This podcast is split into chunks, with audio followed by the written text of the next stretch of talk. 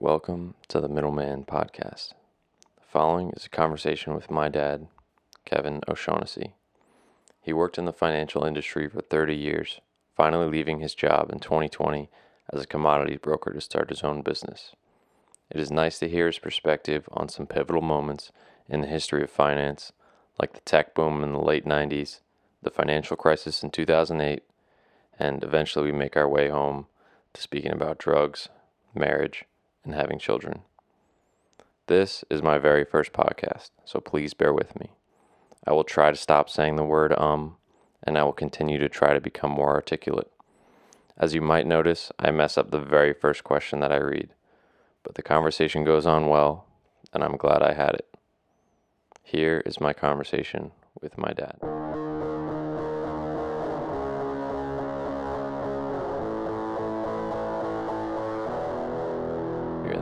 Mm-hmm. Okay.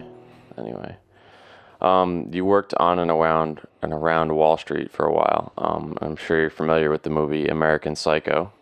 Yes. Without naming names, have you ever met someone who was a psychopath? And maybe can you recall a story about that person?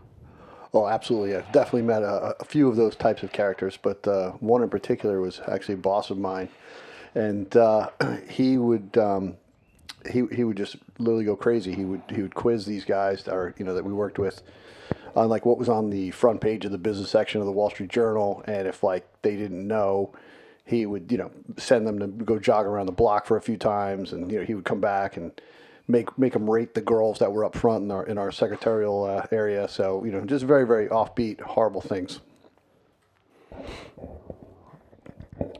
He made them run around the block in their business. In their suits, yeah. So they'd have to go outside if they didn't know the answer. And of course, it was all, all silly because at this point, nobody's really ever reading the paper. But he was this old school guy and just very, very narcissistic, you know, huge issues. Oh man. I'm not sure he actually killed anybody, though. So. Oh well. Did he do well? He did pretty well, yeah. I mean, unfortunately or fortunately, sure, he did actually They- pretty well. They tend to do well. Um, on a more serious note, did you ever actually go to work at an office on Wall Street? Um, what is Wall Street? What year was it, and what was it like? Well, I didn't actually ever work on Wall Street. I mean, they call it Wall Street because that's you know you know uh, the New York Stock Exchange is on the corner of Wall Street and, and Broad, I think it is. So that sort of became the you know the epicenter of the finance world in Lower Manhattan. Uh, for me, my actually my first job, interestingly enough, uh, you know, and on a serious note, was on the 107th floor of World Trade Center, um, Tower Two. Uh, that was for Lehman Brothers, and um, luckily, I was What year there. was that? I first started there. That was in 1988, and I worked there for probably a year um, as I was finishing school.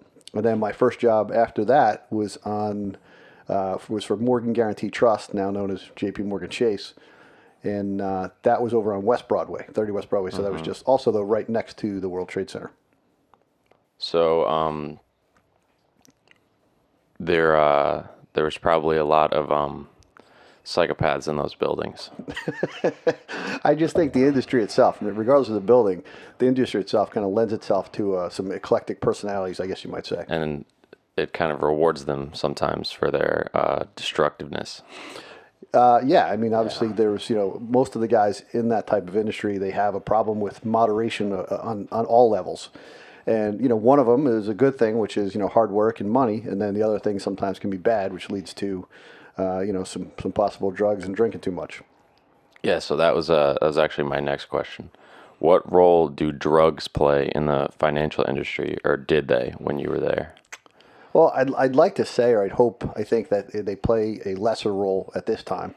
Um, they were, you know, a minor part, I guess, of the role of what I saw going around. Uh, but just prior to me starting, you know, after after the Morgan Guaranty job, I went to work for a company called Bankers Trust, which doesn't exist anymore.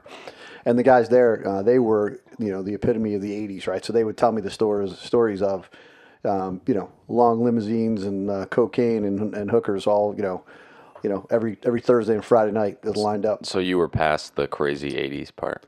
Yeah, I, I started in the '90s there at Bankers Trust. So I mean, yeah, the early '80s I think was the time where guys were still smoking on the trading floors, you know, mm-hmm. upstairs. So, and and that included cigars and you know, women if they complained were told to just shut the f up, basically. So that mm. was it. And so nobody was smoking inside in the 90s. Correct. When I started, uh, yeah, I don't know when they actually. It may have stopped a couple years before, but I when I went to work at Bankers Trust on the on the first trading floor I worked on, that was in 1990, and it was pretty pretty clean cut, you know. But great perk was you in the morning you'd order breakfast and you could order whatever you want, and then around 11:30, 12 o'clock, these guys would roll up with all these big trays, and you got free free lunch. Oh, that's nice. Um, moving on, what is your favorite part about America? My favorite part about America is the ability, and I know this may sound, I don't know, trite or people say, oh, silly, but I, I, do believe that you, you can be or do anything in this country. And to me, that's amazing. You know, we were, you know, we won the birth lottery by being here in the United States and having the ability to truly just, if, you know, whatever you want to work for, whatever job you want to get, it's just up to you. Yeah, there's um, there's a lot to complain about as far as like the um, the Wall Street thing with the psychopaths and the cocaine and the terribleness, but uh, it's worth noting that it wouldn't really be possible anywhere else. Um, and there's a lot of prosperity and wealth that comes from that wealth, and it's a lot of the money that is being made there is used to fund more things which we get to use. Yeah, I mean, say what you want about it, but it's it's you know it's part of a free you know capitalist economy. You, you know, you, you, need it.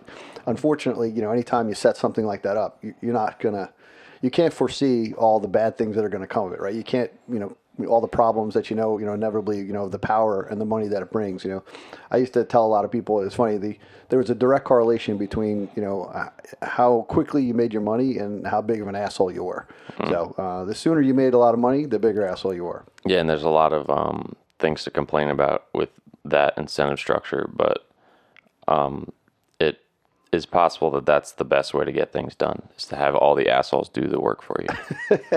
well, the problem with that too, too, is in that structure. Uh, a lot of times, the manager, or you know, you get promoted, you become senior manager. The more money you make, and a lot of times that person really isn't the best suited for management. He's not really the one who's going to lead the team. He's really concerned about himself.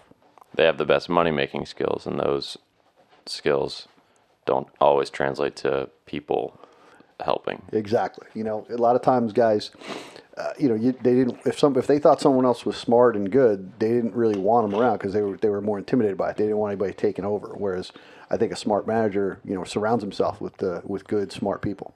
Yeah. Um, this is going to be one of those times where it comes off beat. Could you turn that um, light on because it's connected to my uh, charger here? There we go.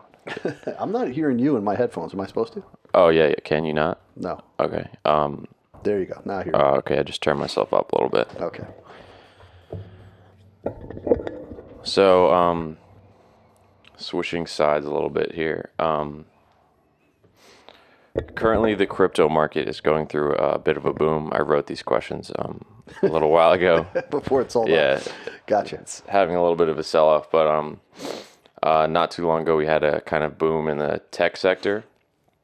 Can you recall what the dot com boom was like, and maybe uh, what did you hear around you as far as predictions about where the internet would go compared to what it actually was now? Uh, yeah, that's that's a great question. Actually, and maybe if you could uh, give like an overview of what it was. So what what it was uh, was an inflated sense uh, of these businesses, right? No one really truly knew which one was going to be the one to, to take, you know, take, uh, you know, a certain thing. You know, obviously the Googles of the world, you, you knew that was going to be big, just maybe not how big. But there were so many what they call these dot com companies that had this this little piece of software or some idea that they sold to investors, and the inflated prices came off the back of what they considered was going to be this tremendous growth. So, you know, today a company might, you know, try, you know, trade at like eight, nine times earnings or something like that, next year's earnings. It's basic. Dot comers had no revenue whatsoever, and they were based on potential possible earnings two, three, sometimes even five years down the line. And what years is? This again was in in um, probably the later '90s, right? So '98, I guess. '90, yeah, I think the height of it, I think, was around 97, 98. And then obviously the, you know, the bust kind of happened 99 um, when the Nas, you know, the NASDAQ basically was cut in half. But so these people pre-internet, more or less, are trying to put a number on where the internet is going and how profitable it is on companies that have never existed before. Correct. Right. I mean, basically, there was, I don't know if you recall, it still exists this company called Red Hat. And Red Hat basically had an open source software. And they felt mm-hmm. that the, the, you know, it was called Linux, I guess, at the time. And they felt that they were going to crush Microsoft. They were like, okay, you know what? Microsoft's making all this money. We're going to have this open source software where, you know, all the users and all the world, you know, are going to be able to continually make it better. And this is going to be worth, you know, trillions. And, you know, they just never were able to crush Microsoft. And so, what part about that and the whole speculation prospect turned it into a bubble and a boom before that? Well, the bubble happens because you know of uh, you know if you remember the term irrational exuberance, and that was yeah from uh, Fed Chairman Alan Greenspan coined that phrase of irrational exuberance, and so we, what you saw happen was guys were you know where I worked trading stocks, day trading stocks during the workday. So as they're working, they were also trading these stocks and obviously buying you know buying them mostly. And so they were making some of these guys making you know several hundred thousand dollars a year. Were making that much or more on the side business of trading these stocks. So what's the occupation of these people that you're talking about? We were brokers. So at that time we were institutional commodities brokers. You know all different uh, types of. And so they're shuffling these stocks for their clients and also buying them for themselves. We no, we didn't. Uh, we weren't involved in the stock market, me per, in particular. But yeah, I would say probably have others. But in the meantime, we were say brokering interest rate options or swaps or something. But throughout the day, if there's you know small, slow time or in the morning, you'd put your orders in and buy these stocks and you'd sell them. But to me, the, the, the moment I knew there was uh, this was irrational and there would be a bust was the day uh, I spoke to my mom and she's like, "Oh, I'm I'm going to open up a stock trading account." And I was like, "What?" And she's like, "Yeah, yeah, we you know, Dad and I we got a couple thousand dollars. You know, uh, you know, everybody's making money on these stocks." And I knew at that moment right there, I'm like, "Okay, these are overbought." And so, what about that anecdote made you realize that it was a problem? Well, because you know, retail's always the last to know. The retail investor, the guy who's not really sitting there uh, doing the work on what this company's actually worth. If they're they're just buying that irrational exuberance, they're basically just buying the momentum, buying the excitement, and right there, they're usually the ones left holding the bag. And so, if you thought that if the good news reached by by the time the good news reached the retail investors, the uh, what would I say? Um, institutional investors uh, have already taken up everything that they're they've sort of already uh, drained everything for what it's worth, and maybe they've realized what's not so good about it at that point. Yeah, I mean, at that point, they, they've realized the institutional investors now are happy to sell to mom and pops and all these guys that are, you know, coming in on the sideline and you know thinking, oh, I got to get involved, and they're you know, so they they were happy to sell the stock. That's an exit route for them. Yes. Um, and so how bad was that crash? What happened? Was it actually a crash? Was it a bubble that burst? What happened when it fell?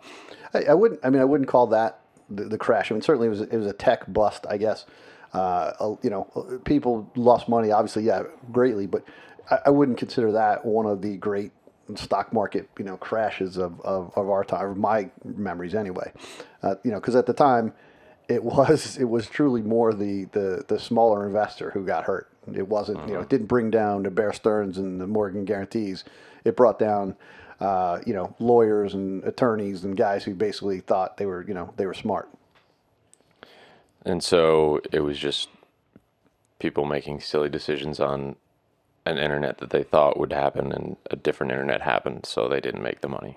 Right. Well, you know, the problem is, you, you know, you're you're betting on, you know, maybe 50 different companies that do similar things on which one's going to be the one to come out of it, right? And and so you're going to lose money on 49 and make one, you know one. Right. And nobody knows how big the market's going to be and how many companies are going to exist in that profitable part. Um, what did people think, just generally, like about what the internet was going to become? I think uh, it was really hard to say. A lot of people, I, I think, you know, didn't really know, and, and initially it, it was just the excitement of uh, almost communication, right? I mean, no one really foresaw the social media as it is today. They saw it more as a you know a space for you know email, uh, quick communication, uh, advertising, perhaps. Um, you know, searching you know old facts and sports figures, right? I don't think we really ever foresaw the level of what you see today on you know, TikTok and Facebook and Instagram, I, I, you know, that wasn't quite around yet. So they saw it more as like a library than a town hall, town square. Exactly, much more of a reference place than anywhere else. You know, with with room for advertising, I think that was big, and, and e-commerce even started. You had you know the company Etsy, uh, you know, which was basically helped all those mom and pops that you know that were making little trinkets in their garage. You know, they had a forum to sell them now. Is that still around? Yeah, still exists. Yeah, Etsy's big. Yeah, I mean, but Etsy's just a web page for you know. It's a similar to almost like an eBay, right? You, you can be an eBay seller. You know, even Amazon. There's there's private companies that sell under the Amazon umbrella. Right. Okay. So um, that happened when uh, I was not alive. Um, You were you were you were a thought though. You were almost there. I was barely there. Um, and now moving on to something that I have a little bit more knowledge about, um, and that some people listening to this might. Um, so maybe you could just breeze through it really quick. What happened during the 2008 housing crisis? Um, did you think the world was going to end? I, I, I never think the world's going to end. I'm, I'm more of an optimist. But uh, what happened during that housing crisis is, uh, which which makes it different from sort of the the you know the boom we're seeing in real real estate today. The difference was the very very smart Wall Street guys came up with mortgage products that enabled a person to purchase a home um, that would normally not be in their price range. So they were able to pay several hundred thousand dollars more because they had a teaser rate that they got involved in that may also include, you know, what uh, they would call balloon payment that might come due in a couple years. So their payments initially were very, very low, and then a balloon payment is uh, sort of like your last payment that was going to happen later, but it was uh, an, an exorbitant amount of money, and they took advantage of people by sort of hiding this balloon payment. They didn't hide them, but what they did is they, you know, because the market continued to rise, right? So if the market was going up 10, 15, sometimes 20% a year on your home, what they did is they, they told people, hey, don't worry about that balloon payment because what we're going to do is we're going to refinance you in three years or five years' time. And you're going to have two, 300,000 extra in equity in your home. So it won't be a big deal. We're going to refinance you. We'll take care of that balloon payment. We'll, don't worry. How much of that was a lie? I would say, you know, most of it, 80% of it, because there's there's no way that they could have believed that housing bubble would continue. You know, it just didn't make sense. So before these, um, their CDOs, collateralized debt obligations, before these happened, there was already a, a, a bit of an accelerated rise in, in housing prices before that happened. Yeah, absolutely. But and then you you, you mentioned those CDOs. I mean, that's one of the first time that that was another product, you know, designed basically as insurance against bad loans, right? So guys, Because there was a, just because I saw the big short, there's a bunch of loans in a package, right? And then some of them are bad and some of them are good. But then what happened was they kept selling the CDOs and, and eventually almost all of them were bad. and they knew that. Yeah.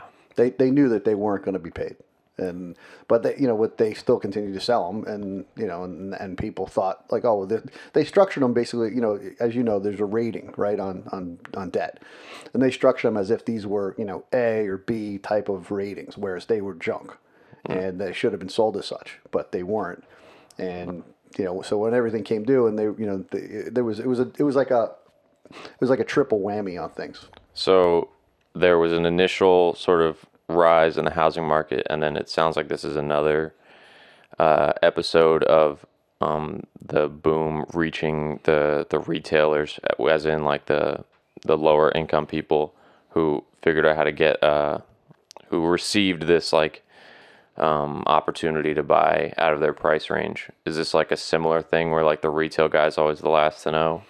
Yeah, exactly. Because we, you saw people leave their job, like a normal job, and they're like, "Well, I'm going to be, uh, you know, I'm going to own real estate. I'm going to either flip houses or I'm going to purchase them. I'm going to rent them out. Like, you know, because it, it, you know, became again, it comes down to people's, you know, everybody thinks there's an easy way or a quick way to make a buck, and there's somebody on Wall Street uh, happy to, to to facilitate that for you. So you say you're an optimist, but at the same time, you're saying that when you see people, maybe not every time, but when you see people sort of flocking to this new thing, uh, there's a bit of a red flag that comes up, and you go, wait, maybe the Wall Street guys are screwing you here.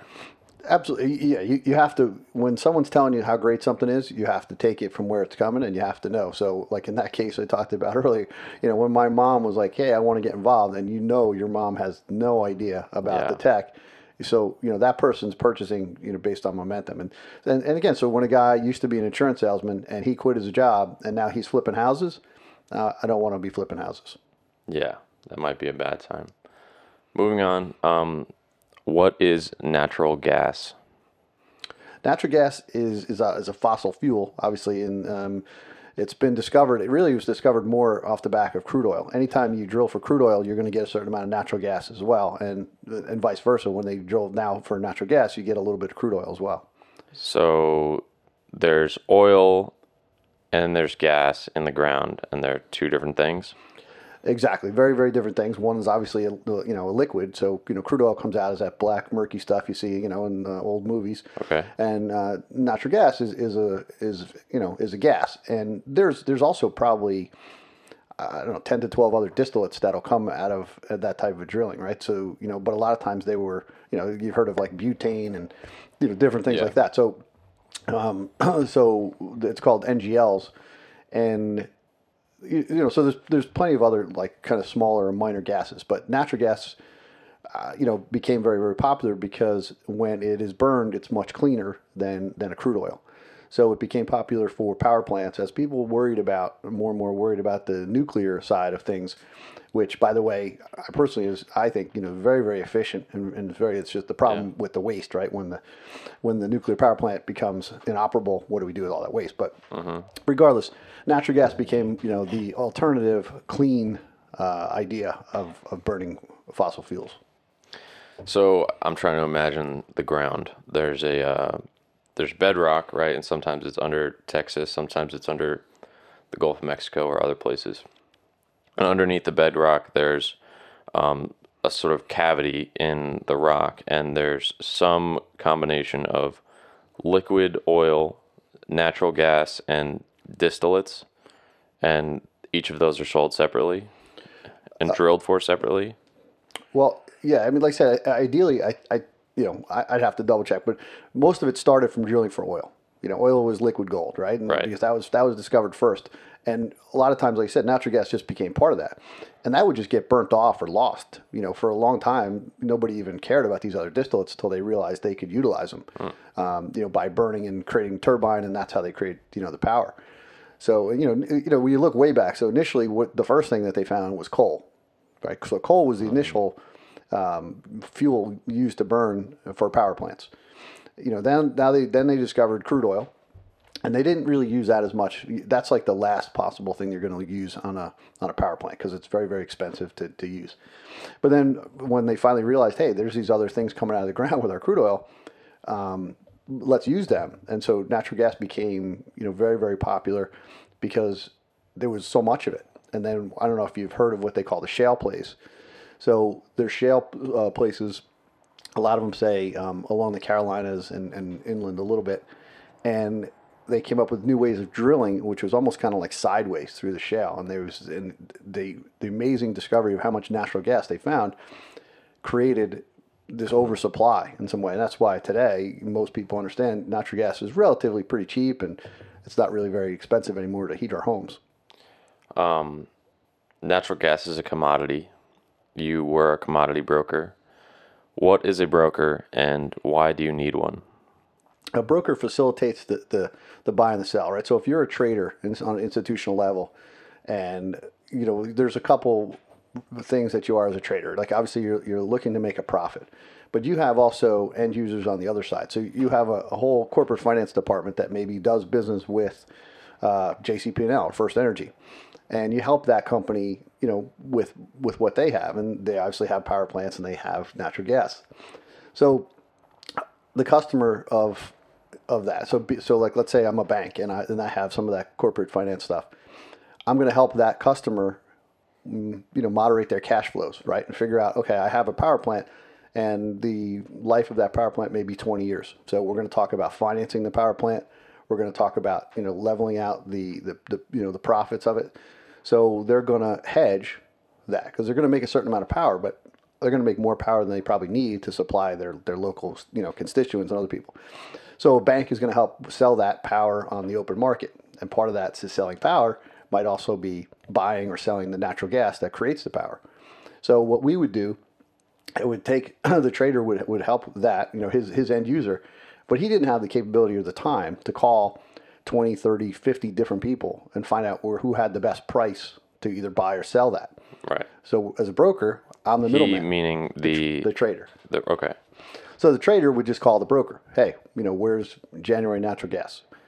And I would quote the price based on the other guys who've already shown me, you know, where things are.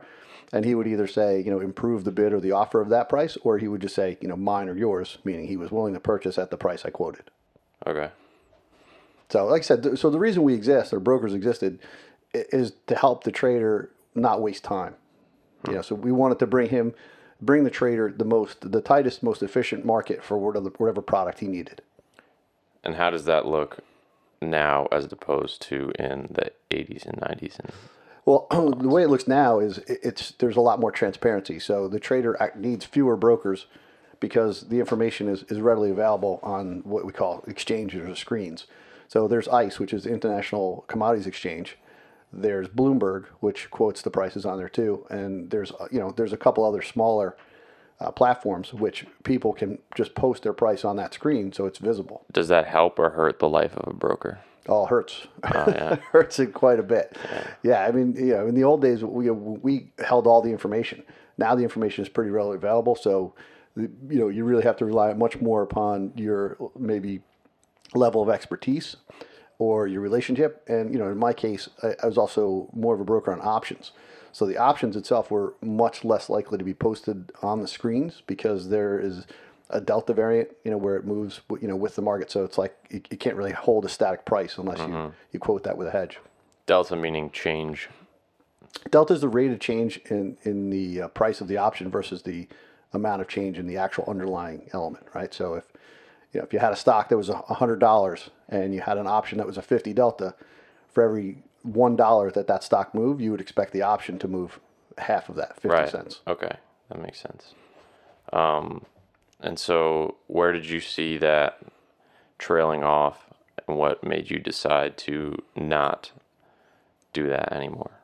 well, because you know the market itself, you know, was shrinking a little bit, and there were, and that happened for a couple different reasons. Uh, a major part of it was I don't know if you heard of Dodd Frank. Uh, with Dodd Frank, were you know were uh, I for you know basically politicians who decided that Wall Street was bad and they needed to make everything what would be considered a future. So futures were much more, I guess, watched or otherwise you had a report on it as opposed to it just being what we used to call a swap, which is just an over-the-counter something that was easier to hide maybe on a company's balance sheet. So because of that, the market itself, you know, traded less frequently, right? So a broker needs volume A. The other part is we need participants. Well, the participants all started to merge. So as you know, today there's much you know fewer banks, fewer hedge funds. These, these all these some went out of business and some merged. So over the years, I saw my income you know just start to drop each year by a little bit, and um, So you saw regulation and um, monopolization a little bit. Yeah, I mean, not yeah, not full monopolization because you know there's still a few participants, but you know the, the market itself became. Uh, it, it just was it was more difficult, I guess, for it to happen. And, and as I got older, you know, it's certainly a, somewhat of a younger man's game. And I tell you, I give you an example. Like early on my career, I would spend maybe maybe five to seven percent of my revenue back on customer, uh, you know, entertaining or taking people out or, or gifts or something. I'd say the end of the career, you know, that is upwards of 25 to 30%. You have brokers spending that money back on, you know, and sometimes not for great things. You know, you know, sometimes hmm. it's dinner, sometimes it's, you know, naughty things. And why is that percentage so much higher? Is it because the whole net is lower, or is it because relationships are worth more now because you need to outcompete a computer screen as far as somebody's friendship goes? That's part of it, right? So if you, if you want to draw that person's eyes, that attention to you, as opposed to putting it on the screen, which doesn't charge you the brokerage that the you know that a broker does, and the other part of it is I you know I think it's you know it's greed. There's you know these these traders uh, are under a tremendous amount of risk every day, uh, and stress. I mean for, for the risk they're taking. So uh, they'll they'll take a little something something. They'll take a little kickback from their broker, right? So that'll that'll help even out their cash flow. Right. So sort of like they're um, they're they're weighing the the cost benefit analysis, and a lot of times the easiest way to reduce somebody's cost or increase their benefit is to be their friend and tell them that you'll uh, take them out and perhaps buy them cocaine later that evening. I, that's yeah. That's I, will neither Not you. confirm nor deny. Yeah, not like you that, but- specifically. yes, but no. So yeah. So what what what happens is someone is willing to do the job for less pay, right? Let's say if I'm a broker and I make, you know, five hundred thousand dollars a year, right? That's a that's a good number, right? So would I be willing to spend a hundred thousand of that back on my clients for whatever it might be? You know, uh, good things, bad things. So I'm only making four hundred thousand, but hey, that's still a pretty good number. Well, you know what? There's a guy behind me willing to do it for three hundred thousand, right? So now he's going to maybe have an extra fifty for himself, but he's going to spend one hundred and fifty on the client. So the client basically became a little bit of a a whore in the process of like who's going to give me the most. Oh. So since all of the brokers started to compete for between themselves and against the computers, um, maybe could you explain a little bit more exactly what the computerized option was now that we know what a broker is? Like, can they do the transaction completely without a broker, without a person at all? Absolutely, yeah. I mean, they they ha- well, there's fewer people, right? So when the trader's sitting at their desk and and they're going, all right, I want to make this trade. I want to find some information about this trade. Are there options like they have a number of of computer options and they're looking at the left and maybe they're looking at their um, contacts on the right? Like, what is the interface look like as far as the the trader is concerned? The interface would be um, probably four or five different computer monitor screens, right? That would that would basically be holding up the different exchanges and the price. So they would see, you know, the price of uh, the bid ask of whatever commodity it is they're they're looking at. On their desk also would probably be another section with probably ten to twelve small black boxes, which we call shout boxes, and all those would be from the broker. So what you'd hear all day long is guys like myself shouting down prices to these guys you know, whether it be from a front month product all the way like a longer term, you know, strip or an option or whatever it might. So, so for them, it's a very, very busy atmosphere. They're seeing all these monitors with the prices flashing at them. And then maybe one of the other monitors would also be instant messages, you know, typed to them over and over on all the products that, you know, prices that they have. And then all these boxes of people shouting at them all day as well. And so they can sometimes choose to not talk to a person. Like I'm trying I'm trying to get at like what caused like trying to frame this question right. They could sometimes use a shout box, right? And and talk to you. Yes. But then there's something else that they can do with this bid ask thing. Right. So Like why don't they just do that all the time? because then the broker wouldn't take them out for sushi. ICE, ICE has a representative maybe that works for them, right? So, but they wouldn't mm-hmm. necessarily. They're not getting that same level of personal service. So I guess what what I'm asking is what's the what's the broker rate for the computer like from just pressing the button on one side versus the other guy's broker rate that takes them out for sushi. Well, so our, our rate was, you know, let's say two and a half bucks a lot, so two dollars fifty cents a lot, and they wouldn't have to pay that if they clicked on the screen and just you know and, and did that. They, What are they paying if they click on the screen? they pay all they pay the they pay the exchange fees, which they which they have to pay the clearing fees, which they'd have to pay even if they execute with me. So our our cost was on top of in addition. So it would be cheaper, more efficient for them to use the screen. The only time it makes sense for them is when my price is better than what's on the screen. right. Okay. Um it sounds like you guys were screwed at the end there. Um Well, I mean, it, it was set up to cannibalize it here, right? I mean, ICE was the big, you know, big bad wolf who came in and basically took the market, right? So once they put it on screens, but you know, so what you you lost was you, you lost some of the easier the layup trades, right? You lost the front month stuff. You lost uh, what we you know we call index trades, things that were, had very very little margin in them already, but you still had a shot at the options because they were more difficult to, to broker, and you had a shot at longer term strips of things, right? And that you would create with your relationship when a guy needed say something, you know, a six month strip two summers from now that wasn't very tight on the screen. So the trader who's looking for that isn't going to find that on the screen. He needs to call the broker and say where that you know where's that. Okay. So when you need um, in-depth analysis from somebody who who does this day in and day out, and uh, maybe if you need a friend, um, are are they on their way out? Uh, are brokers done? The brokers, I don't think will ever be done, but the you know the market gets smaller and smaller, and so you know, let's say for example, guys like myself that you know are near retirement or getting older, and they decide, hey, it's not worth it anymore. They're not, I didn't get replaced, you know, so now the desk of three is now a desk of two, and that happens you know throughout the the world of brokering. So there will be fewer brokers, but there will there will almost never be none. you can't say almost never, but you know, when I first started, like I said, it, it was uh, in interest rate swaps, and there was probably forty different broker shops, each with twenty-five plus brokers brokering that product. There are maybe eight to ten broker shops now, each with maybe ten or twelve guys on each desk. So it is quite a, number fewer. But and, but I'm just giving that example because that that's one of the most simple products to put on a screen and it's you know it's, and it's so it's like Right. for them to still exist and making several hundred thousand years, it's, it's pretty amazing Okay. Um, is it better or worse for the world that uh, things are moving this way?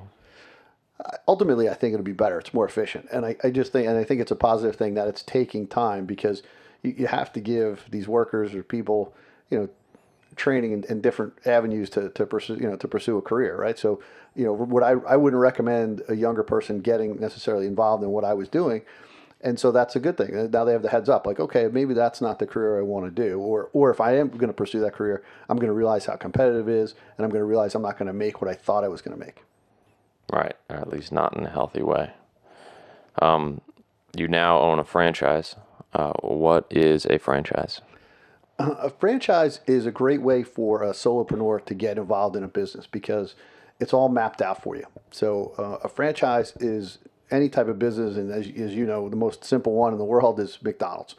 And what it provides is a roadmap to a business for, for the business owner. So you, everything's taken care of.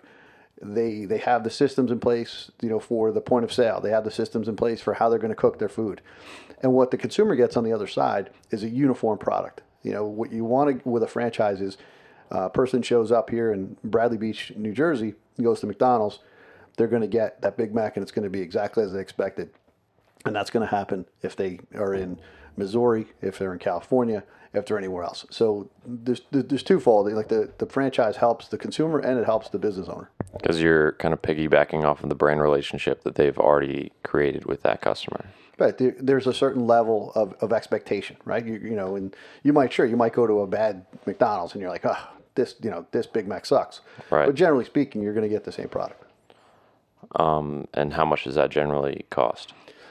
It really depends on on the product and, and how big you're going to go with it. Uh, a, company like like McDonald's, because they are so successful and you're nearly guaranteed success, is going to be very very expensive, over a million dollars. Same thing would say at Dunkin' Donuts. There are smaller franchises such as myself that may only you know cost anywhere between fifty and hundred thousand dollars to buy into the system. You know, and that and that what you get out of that is your initial marketing material. You get some training, and you know you, you get the the help of of the, of the corporate uh, world there to coach you through the process. Cool. Um, what is your franchise? My franchise is a company called Schooley Mitchell. They're the uh, largest uh, cost reduction consulting company in North America, and they've been around since 1998. And what we do is we go into companies, really any size companies. I mean, a little bigger the better, and we help them, re, you know, increase their profitability and revenue from a cost reduction standpoint. And we do that on telecom, waste management, small package shipping, electronic payment processing, and sometimes utilities if they're large enough. So a large company uh, generally doesn't do everything themselves. Almost every company is going to have relationship with vendors, such as um, people who take out their trash, people who process their credit cards. Um, and so what you do is you look around for um, better relationships with the vendors. Um, maybe even the same vendor, just a better price. Right. What happens a lot of times, you know, a business will set up, and here it is, eight, ten years later, and they're just they're concerned with you know increasing their revenue and making their profits off of selling more, uh, marketing better, and they they just maybe they didn't think about it. So that dumpster that they've had out back, maybe it's been increased. They weren't even really paying attention. Eight, ten percent a year. Uh, they're not shopping it around, right? So they're they're just they're paying the costs because they're so concerned with accelerating their sales and they forgot to look at some of the other things. And and if company same thing, if they're down, if they've been around for ten years, they probably haven't looked at their phones. These days, no one really has landlines anymore. So when I go into a, a corporate office and I see these old landlines ringing, I, I start just laughing. So because everything's voice over internet, and they can mm-hmm. pay a fraction of the cost, get brand new equipment. It really is a big help, and it's and it's and it's it's funny. You'll see people are initially skeptical, but then so happy afterwards.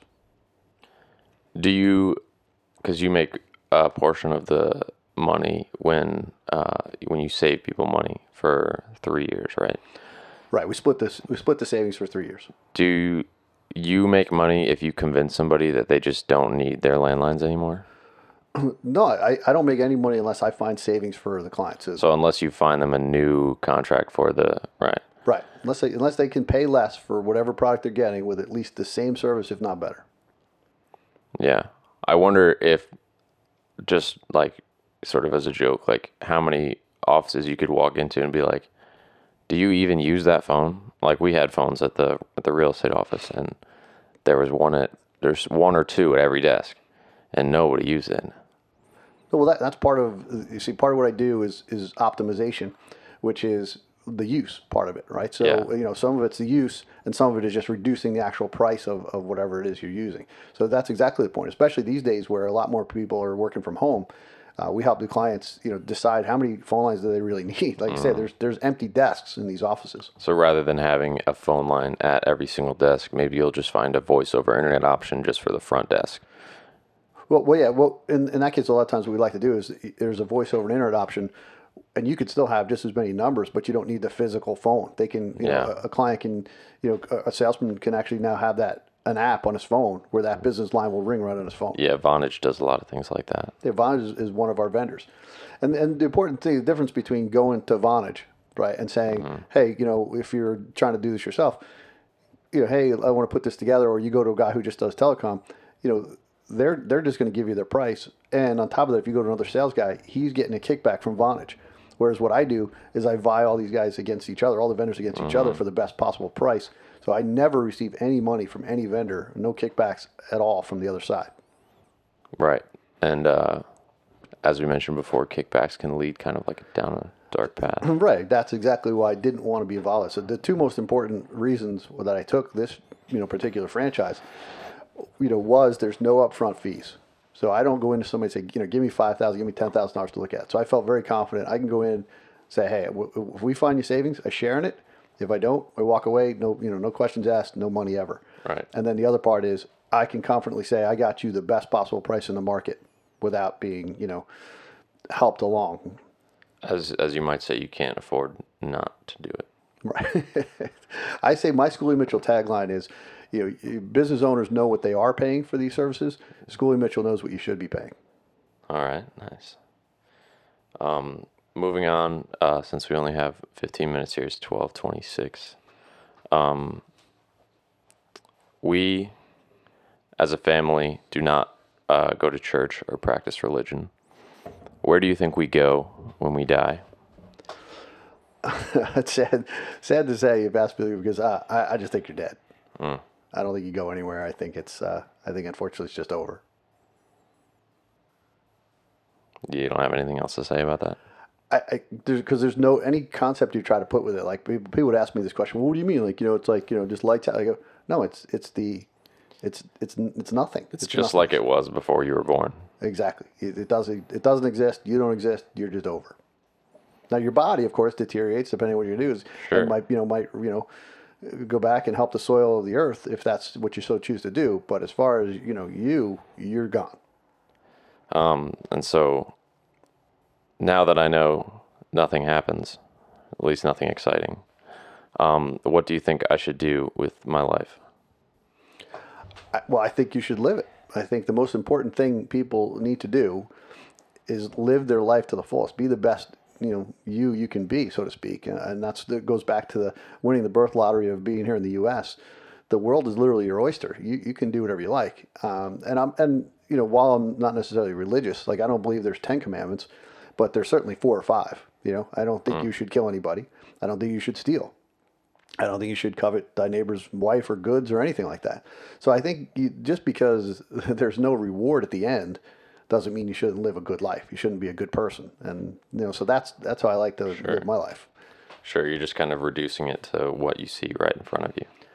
Right, and I but I, and I think that religion was created to, to keep people in line. I think that was the point of it. They saw people that were corruptible, and they're like, "Oh yeah, well you're going to go to hell." Yeah, the problem with religion, uh, because people created it a lot of times, is that um, it comes with the, a lot of the same pitfalls that people have, where they like power a little bit too much, they like to talk a little bit too much, um, they like to make it about themselves, and so that can kind of run away with itself. Um, and I think that's when you end up with um, churches that is big that are as big as they are with, with there's a lot of money running through them sometimes, and uh, Uh, the Catholic Church is the, is the richest institution in the world. it's um it raises some questions, and I would be interested to see a, a heavy audit of that. But um, if there is a God, I'm I'm not sure that that's exactly what it looks like. Well, and if there is a God, do you really think He doesn't want you to go to church if you were divorced? You think you think He doesn't want you to be involved in the church if you're gay? Yeah. it just seems silly to me. Yeah, that that seems like one of those um, one of those things that just happens when you let people be in charge and not God, if he if he exists. Well, parents use you know you, for kids during Christmas. What do we do? We hang over your head, Santa. You That's right. Good, right. Well, that's what That's what they do for old people. that's what the that's what the elders did for you know for everybody. Say they held this God over your head and like you got to be good. the fear of God. Um, moving on, uh, you mentioned uh, you mentioned divorce. Without making this too personal, I've heard that fifty percent of marriages end in divorce. Can you tell me why do people get married? Well, I, I think that uh, people get married because they are optimistic. You know, I think if you did a poll of, of, of everyone and asked them, you know, where they thought they were, say, on, on a scale of like, you know, did they think they were better looking than average, average, or less than better looking, right? Most people would say they're better looking than average, and that's just not possible, right? Hmm. So I would say most people go into things and, and you know, and they're optimistic and they think, you know, they think it's going to be good and it, they've also been taught that's that's you know the, the proper way to go about things right you're going to get married you're going to have children you're going to move on uh, and i would say honestly for myself and as i said i'm optimistic if if i was if i was given the question at the time when i you know when i first got married they said if you get divorced you have to give up everything you have walk out of the house the relationship with nothing on your back that's all you get i would have said i'll do it I would have. I just never, never, because you don't. I didn't never entered into something thinking the possibility that it would be over. You know, unfortunately, it was, but I still went into it not considering the fact that it would ever be over. And sort of, it's like a um, it, it's sort of like the the the risks are so high that like it wouldn't be a um, you wouldn't really trust anybody if they didn't agree to it. You wouldn't you wouldn't be able to trust them with your life because like it is sort of your life that you're giving away if it doesn't work out. So like that's why it's the like the highest form of a relationship. On that side, and then I, I think the other part of it too is is you know um, society set it up that way to be better to be married. You know the way it's set up as far Right. as you get to you know have health benefits. You know your company doesn't you know doesn't extend a health benefit to a non-spouse. You taxes when I file jointly married, I save more on my taxes than I would if I we were filing separately single. Right. Um, and now I'm going to run through some some more questions now. Um, I do have to use the bathroom. Uh, it's my first podcast. I forgot to use the restroom. How are you doing on time? Uh, good, we get 15 minutes. Okay. Do you want to run pee quick or? No, no, it's okay. Um, there are many things that can kill us, and sometimes it feels like almost everything can. What positive role does alcohol have in society, do you think? I don't think it has any positive role at all. do you think that it has like there are a lot of ideas that have happened at i recently turned 21 and uh, went to the bar. And i had a good time. And uh, like all of the overuse cases aside do you think society would be just as well off if they didn't have the ability to go into a tavern and sort of relieve all of their baggage um, and like kind of mix in a very social way. Well, I, but I mean, couldn't they still do that? Couldn't you still do that at a community center? And you know, like, or like I'd say, I, I think the, I think society overall would be better off if alcohol didn't exist. I think perhaps now, I just uh, looking at it sort of like from the outside in and now from the inside out. I do agree that like they should be able to um, just go to a community center and and really get things going. But there's something about um,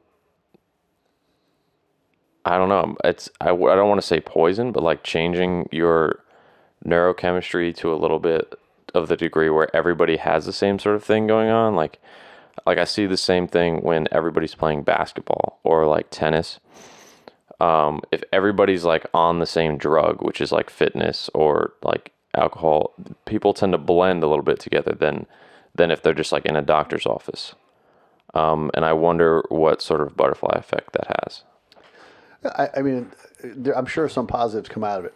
And a lot of it happens in business too. Like you'll see a lot of business mixers, like people like are consuming that. So I'm trying to look at it like I'm trying to steel man it, you know.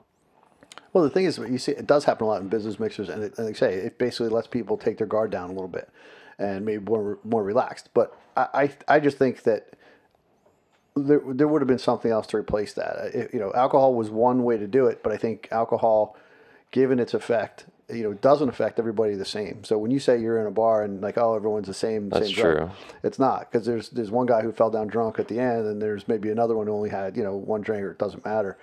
So I, I you know, my pro- I guess my problem isn't alcohol, but the problem is is once you you know let Pandora, you know, open Pandora's box, that's now you have now you're dealing with it. So if there was a way for it to be always moderate, sure, I'd be behind it. Yeah, yeah.